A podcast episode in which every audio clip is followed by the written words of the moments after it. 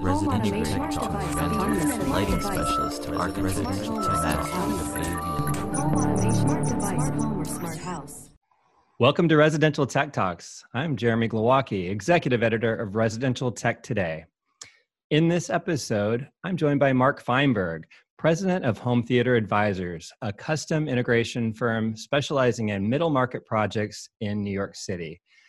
Unlike so many companies in the home technology space who may scoff at more modest projects, Mark embraces the idea of taking on projects in the 2,000 to $30,000 range, noting in his marketing that no project is too small. I'm not saying that that's what he always wants to do, but at least he embraces it, which is cool to hear. And thanks, Mark, for joining us today. It's good to see you. Thanks for having me, Jeremy. I really appreciate it. Great to see you. Yeah, and like I said, I I, I know that you, you, would love to have the bigger projects when you when you can get them, but um, I, I just think that it's it's notable that the way you kind of entered the market, you've you've kind of taken on all comers essentially. And I wanted to ask you, um, well, first of all, one of the one of the connections we have is um, Todd Anthony Puma, who on an earlier podcast I interviewed and in that episode, I joked with Todd about in his residential systems blogs that I used to edit, he would often turn to anecdotes involving his good friend Mark Feinberg. and for the longest time, I didn't really know much about you. Um, but it, it became kind of a running joke with John Sciacca, another uh, residential systems writer, and me about uh, how many times your name came up. So we we said we we're going to turn it into a drinking game, kind of like the old Hi Bob, uh, Bob Newhart show drinking game and so I think you got wind of that and and uh, kind of got a got a laugh out of it. But Absolutely. How, how, how was the game? Was it pretty good? yeah, yeah. you didn't get too drunk. Probably just a little buzz. You got maybe a couple of shots at uh, uh, uh an article. Yeah, yeah. It's not, not great when you're editing in the middle of the afternoon and it's true. you're playing the drinking game. Um, but I, you know, one of the things that that I did learn early on was that you didn't necessarily, and we can we met at CEDIA as well after that. Um, that you didn't come from this industry early on, like a lot of a lot of people that are in this industry. You you sort of switched careers, um, and so when when would this have happened? How old were you? I guess as a mile mark there uh, to understanding how long it was before you joined the industry. Sure. I started in the industry um, actually working at ADI. I ran product management and marketing because they are they're headquartered out in Melville, New York, on Long Island, and I'm in New York City, so it's like an, an hour commute. And I was there for about a year. I probably went to ADI. I was in my late 30s, um, and then when I left ADI, I, you know, I'd always had a passion for this industry and for, you know, for, very enough, I shouldn't say for this industry. I probably didn't even, like most of our clients, barely knew this industry existed. Um, but I had a passion for consumer electronics and I was the one who always helped my friends, you know, buy a new TV and connect things up. In college, I'm the one who split cable 17 times. So everyone in my fraternity had free cable. Um, so when I uh, had the opportunity at ADI, I learned a lot more about the custom integration side of things and left there. And I'd always, one of the things I had always said in my career was I wanted to be closer to the customer. I'd started out in management consulting at one of those big, you know, mega consulting firms that, that, worked with the Fortune 500, you know, all jammed in a conference room, putting together pretty presentations or decks for the for the client to have when we left. Uh, then I went to uh, the apparel industry where I was doing corporate strategy and finance work, and then I would and then I moved into marketing, which was kind of always my passion. And from there, I was getting closer to the customer. That was kind of the goal all along was understanding the customer more. And I realized there's no better way to be closer to the customer than to be in their home. So when I left ADI and, and had the idea to start up this business, uh, it was a uh, you know melding of, of a few great things. I'd always wanted to do my own thing, but never had a great idea of what I could do as starting my own business. Um, I wanted, I loved, I was passionate about the product in the industry, and I got closer to the customer. So kind of did did checked all the boxes for me. And and when were you connected with Todd Puma? When, when did that happen? It was actually very early on. Um, I was a lone gunman out there as myself doing you know doing everything from finance and marketing to installing to mounting TVs kind of grabbing a friend when I needed somebody I was I was almost a prototypical trunk slammer probably um, and uh, there was an article in I think it was Resi Systems or CE Pro. I can't remember. It was a profile of Todd and his business, and there was a sidebar about the uh, home theater rebuild because this was 2011, so it was you know the re- rebuilding after the, uh, the, the market crash in 2008, right. and it was about how he wanted to help integrators whose businesses had failed or people who were getting off their feet do it right and he was in the New York, New Jersey area, and I reached out to him. Uh, he took me under his wing. We, we, I went to job sites with him. Um, critically, he loaned me one of his lead installers. So I you know, being a nice Upper East Side Jewish boy, am not so handy and, and great at the manual labor part. My my expertise is more the technology uh, and the business side of things. So having somebody who really understood construction and understood, uh, you know, especially in New York City, dealing with whether it's Latin plaster or it's sheetrock or it's cinder block walls, we have a whole host of different construction issues here. Uh, who understood that, knew how to run the wire, was great. So his his installer worked with me every Friday that I needed needed him. And that bridged the gap for me to get off the ground between uh, uh, hiring somebody full time mm-hmm. and doing it myself because I didn't have enough work to hire somebody full time. I would have lost money if I'd done that. And but I didn't. It was how do you how did you make that jump to to being busy enough and having him every Friday was enough to be busy enough for him to be on the job site. Um, anything I had to get done later, and you know, the following week, I knew how to do. He would kind of coach me through what had to happen a little bit. And then, you know, that's really how Home Theater Advisors kind of got off the ground and, and was able to grow and get to the point where I could start hiring my own installers. Very good. Yeah, that's uh, that's an interesting uh, start there. Um, the fact that you're not a not a necessarily a hands-on technical guy out of the gate. Um, it does remind me of my uh, my my wife's grandmother who lived in Fort Lee when when she was alive, and uh, every now and then I would go over there. Uh, I'm not Jewish. I, am I'm, I'm married to a, a, a Jewish woman, and so uh, I would go there and sh- I would change light bulbs and do different things for her, and she just she she was that dramatic New Yorker type personality, and she'd say, "Jeremy, the things you do for me it's so so uh, amazing all the things that you can do you know and I, I turned to my wife and i said jewish women are so easily impressed by that sort of like simple stuff that i that i you Absolutely. know having to do you know. But, it's the same uh, thing here at home my wife can't believe what i'm capable of doing now. Very good i love it yeah.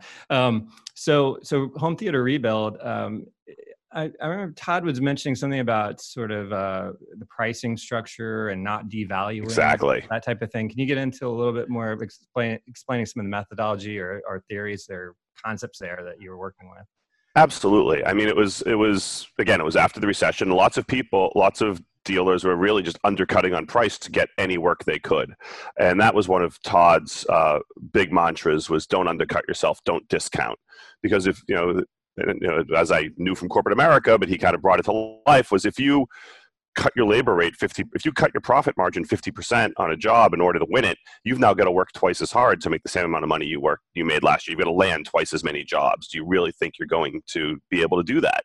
And that was how he got through to a lot of the people he worked with in the rebuild was really helping them do that very simple math. Um, and, and so not discounting, not devaluing yourself, not devaluing the value we add to a home was the big message. Very good. And what, um, you kind of evolved in terms of your input with Todd then, and the reason he ended up mentioning you so often on the in the column or the blog was that you were doing some different things than he was doing so he could refer to your your interest in something new that ne- wasn't necessarily within his um, his his product line. And so um, where did you or what as as sort of a one man band with maybe some some small staff growing as a company right. uh, how did you differ as companies from each other in that early those early days yeah, I, mean, I, I think Todd the, in those early days, Todd was probably doing twenty to fifty thousand dollar jobs. I'm going to guess, um, and I was blown away. I couldn't imagine that you could that people were spending that much money on this and that we would land those kinds of jobs. Um, and it's always kind of that that differential has always kind of remained. He was uh, at the time, I think he was doing a lot of URC work. Um, he was you know working with Total Control, and then he transitioned over to Crestron years and years ago, and has always just been in the world. He had celebrity clients back then who kind of who kept referring him on to other celebrities, and his business was just a different scale of project than I seemed to be landing and that I was comfortable with. I, I, I probably somewhat undersold myself at the time. Um, you know, a little afraid to grow too fast and make a mistake and not my biggest fear was disappointing a client and not doing a job well and, and, and stretching myself too far beyond my knowledge and my skills. You know, Todd and I became very close friends. We still are. And that's, I always at least had that fallback of, oh my God, if I got myself in too much trouble, I knew Todd could, you know, he'd been in the industry for eight or nine years by the time he and I had become friends. So I always had his expertise and knowledge to fall back on at least. Uh, he is now, you know, doing even even larger projects, um, and I'm you know in that what I call the middle market for New York, which I, th- I think my marketing says two to three 2,000 to 30,000. It's probably now more 5,000, well, so probably 2,000, but I'm going, I'm now targeting those 50 to $75,000 jobs as well. Okay. So tell me about how that process of uh, client base works in New York, because I only think of the major markets as these mega projects and these, you know, brownstones and things. And, you know, right. unfortunately for our industry, there's a big drop off in terms of our connection with clients after that down to the, the more mainstream middle market kind of client. And right. yeah, you're, you're, I mean, like you said, $30,000 for most people it's like that's a lot of money for for you know av gear. Right. Nothing to scoff at but relative to you know half a million or something crazy what are you looking at in terms of these types of projects? What what are what are they um, typically trying to accomplish in these um, these these homes in New York, these condos or uh, um, um, co-ops that you might work on? Right, and I think that's the big difference is is the size. So going from a brownstone, which people who aren't from New York is you know a, a, a standalone usually four or five story building that's a single home structure uh, in the city that you know butts another another building right next to it uh, but, but you know that could be five, four, five thousand square feet, which in the city is enormous. Uh, to you know, I do mostly condos and co-ops, which are owned apartments, and there you're working looking at everything from 800 square feet to you do get to three, four thousand square feet sometimes. But once you're in an apartment, um, some of the subsystems go away. So that's also what affects the scope and scale. Not doing any security cameras because you don't need it, not doing any alarm systems because you're in a doorman building, um, not doing door locks because the building won't even allow you to change the, what the look of your door is on your apartment. So you, a lot of times you can't even put in a, a secondary door lock. Um, many of these apartments are not central air, they're windowed, you know, they're, win- they're through wall air conditioning or um, CTAC units, PTAC units. So there's no HVAC work. So it tends to be mostly um, AV networking and some smart home in terms of lighting. Smart home really comes down to lighting and shading and the occasional thermostat. That tends to be the, the smart home. And you're, you know, you're talking fewer square footage, fewer rooms, so fewer lighting loads. You know, I might do you know, my apartment, for example, is about 12, is a little under 1,200 square feet. I think I've got 13 or 14 lighting loads. It's not a huge smart lighting job. And I think that's where the scope and scale uh, changes for me is that I'm doing mostly call one to three four bedroom apartments as opposed to doing a five 5,000 square foot townhouse.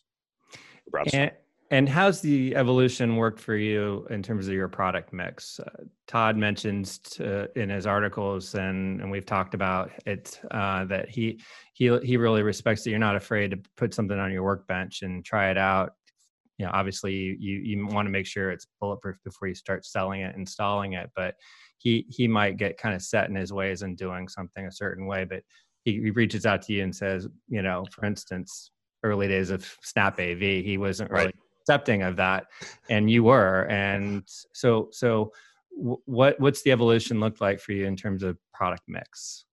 Um, a lot of it is I, I, either see it sometimes it's something i see at cedia i'm like ooh that looks interesting and fun. Let me buy one or two of those and play with it.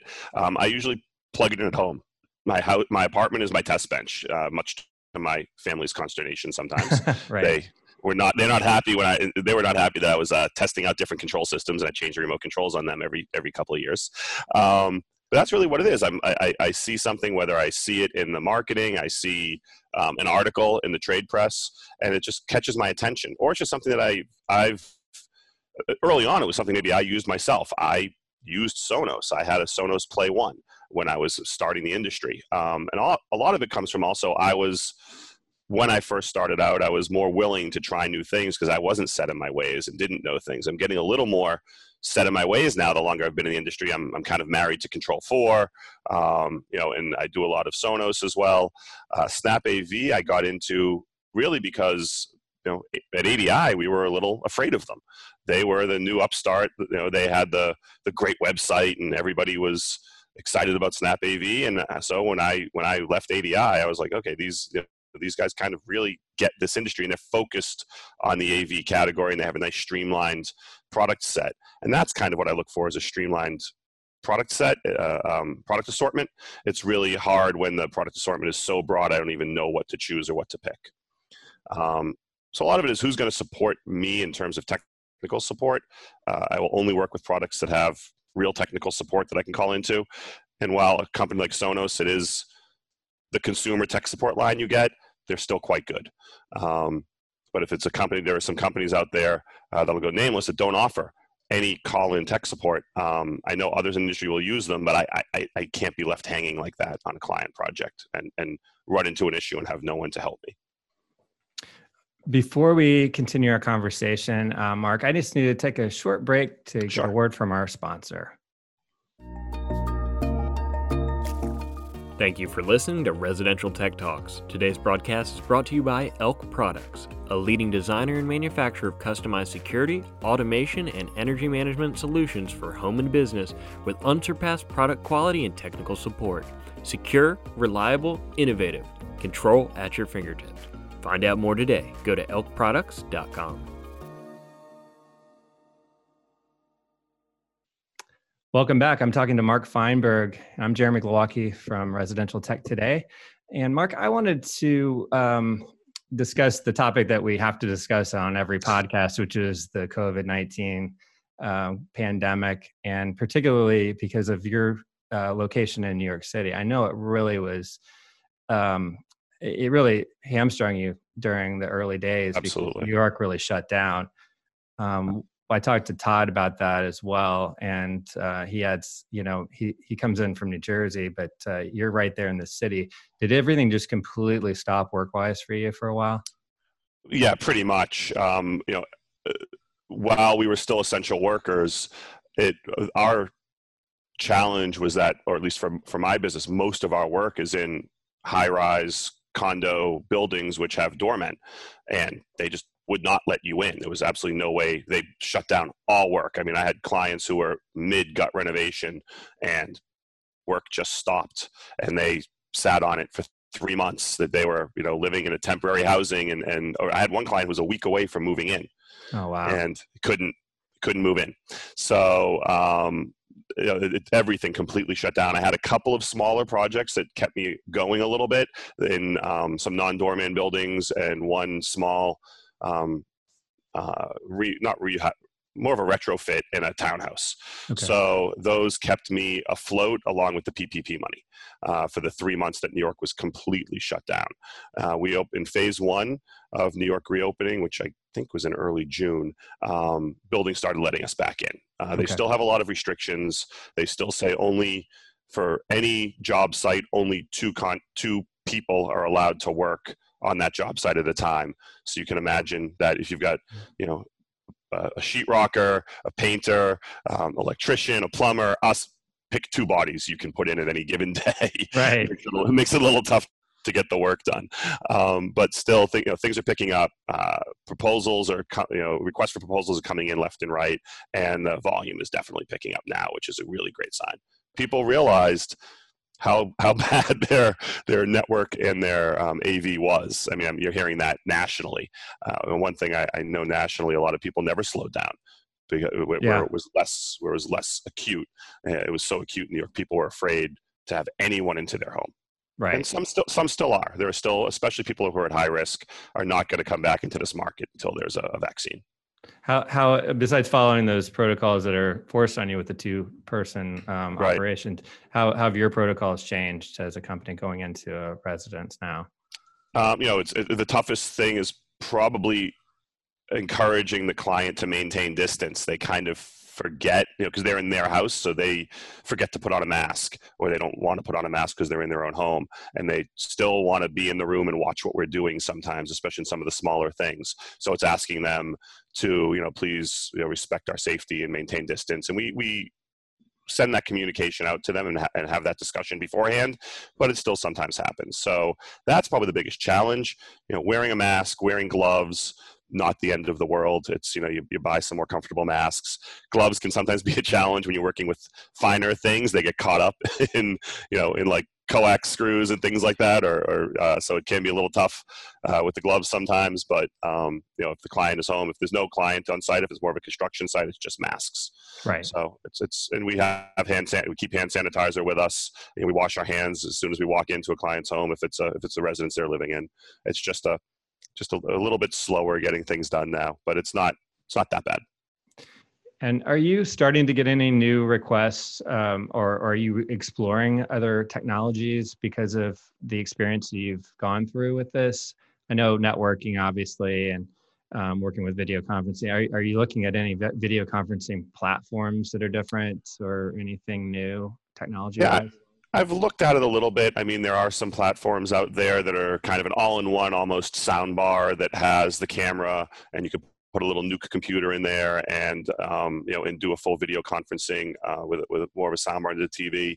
You know, it feels like most of my clients, are- you know, that's really what I think people at home want to use for those family Zoom calls Yeah. and then they kind of see the price of it and at least in my experience say mm, no maybe not not worth it for the family zoom calls Yeah. because for work everyone the in all honesty for work people need a webcam a good webcam um, better lighting you know uh, maybe dual monitors and frankly we don't really want to get into their computers Yeah. we're happy to do the networking, but once we start connecting webcams and putting in wireless keyboards and setting up dual monitors, well, now we've become their IT department.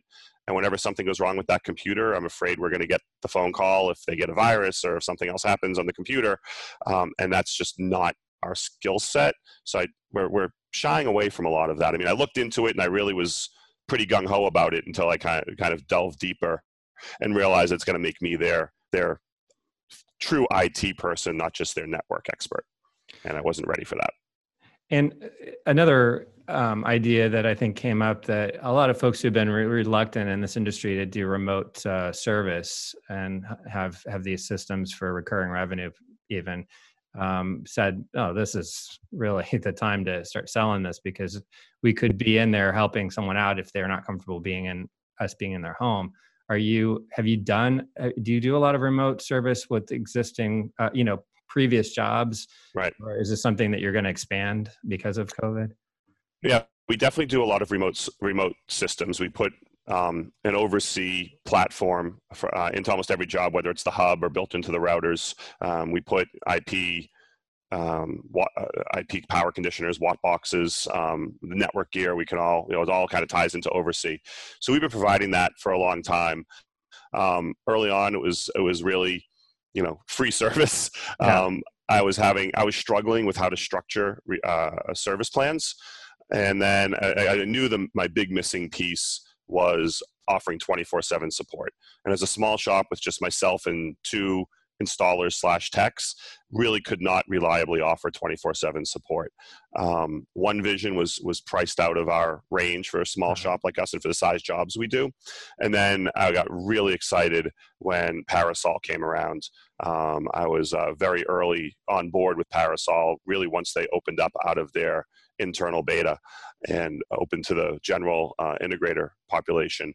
And we we've been with Parasol now. I think it's now two years, I guess, since they went live Okay. and that was the game changer that allowed me to launch support plans get recurring revenue um, and that uh, I, I, I was using it a lot during the lockdown helping clients who had it and i'm now not shy to charge people who don't sign up for a support plan for that remote support um, because they had the option to pay. So it's really helped our, our remote support revenue, both in recurring monthly revenue and in one off charges.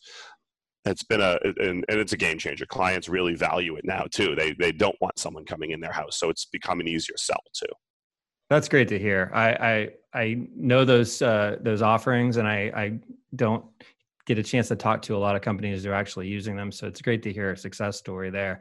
And I think they're per- that's perfect timing to start adding that to the to your mix if you're not already. Yeah.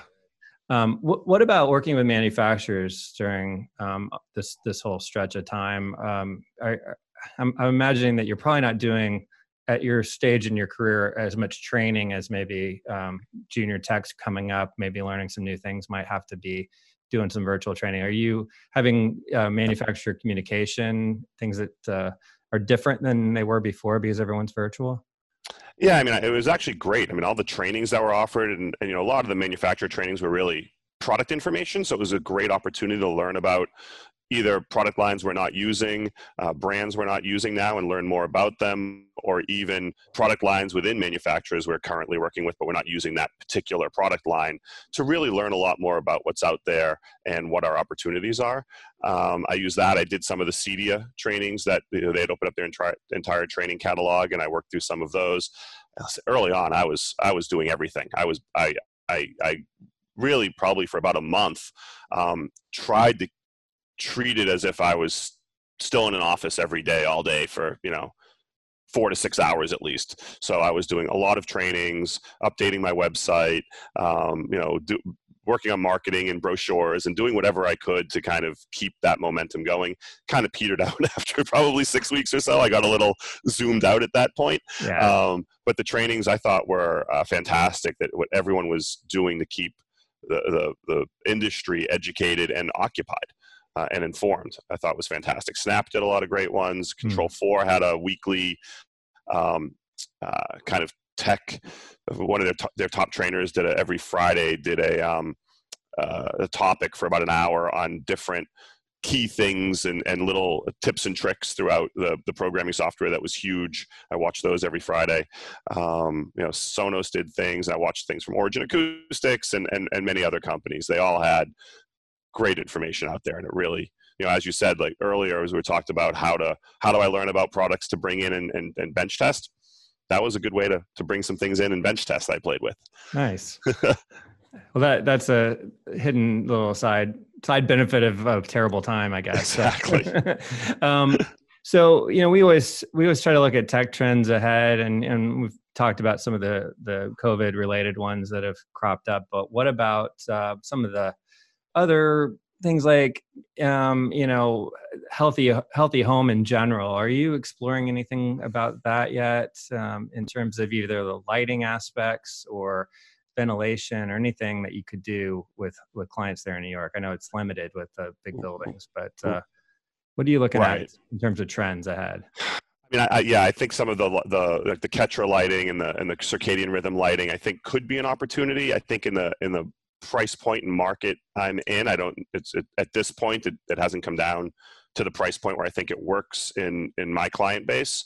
Um, you know, we we sometimes struggle just to sell traditional uh, smart lighting, automated lighting. So that I think is an opportunity down the line. Some of the you know uh, air filtering and, and air purification is a lot tougher because you're talking about you know room air conditioners and radiators. Uh, you're not really or, or mm-hmm. electric baseboard heating. You don't have. You know, I haven't delved into what the product really is. My guess is it really ties into an, a centralized HVAC system right. and filtration system. So probably wouldn't work for a lot of my the systems and the clients I'm working with.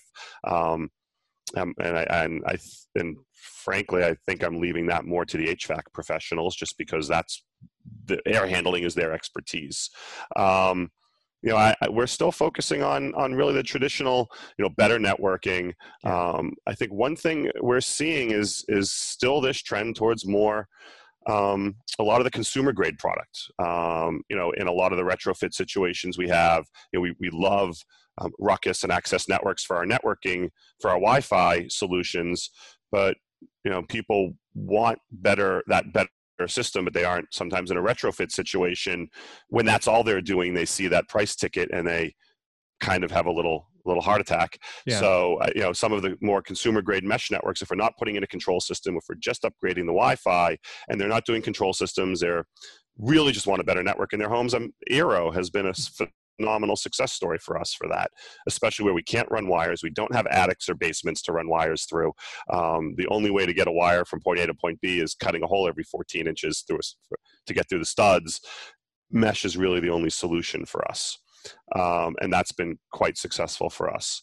Uh, look, looking down the pike, I'm, I'm seeing more of those kind of consumer grade things. You know, you know, the ring doorbell is something people love, and, and I'm hoping what happens is some of that technology trickles up to our industry into the more professional grade products mm-hmm. so we can continue to sell things that integrate better uh, are more reliable provide better remote support capabilities but have the feature sets and are at a more compelling price point um, to compete with uh, with what's with what the consumer grade brands are coming out with i think that's where our opportunity is is really being able to take some of that technology that's out there at the consumer grade brands and integrate it uh, or adapt it to the professional grade product so that we can integrate it better yeah that that definitely is is something i could see and and that budget that you're talking about and to be the the consultant the advisor um, that they can trust that, that comes mm-hmm. in and says yes this is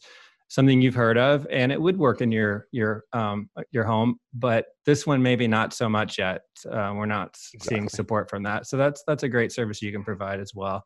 Um, mark thank you so much um, for taking the time today. It's been a pleasure talking to you. Thanks for having me jerry. I really really enjoyed the talk. It was this is great. And also thanks for everybody to uh, for joining us and be sure to comment share or subscribe to the podcast you can check out all the latest residential tech news at restechtoday.com.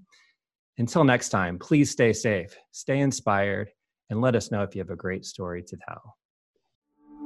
Residential Tech Talk, lighting specialist to residential tech.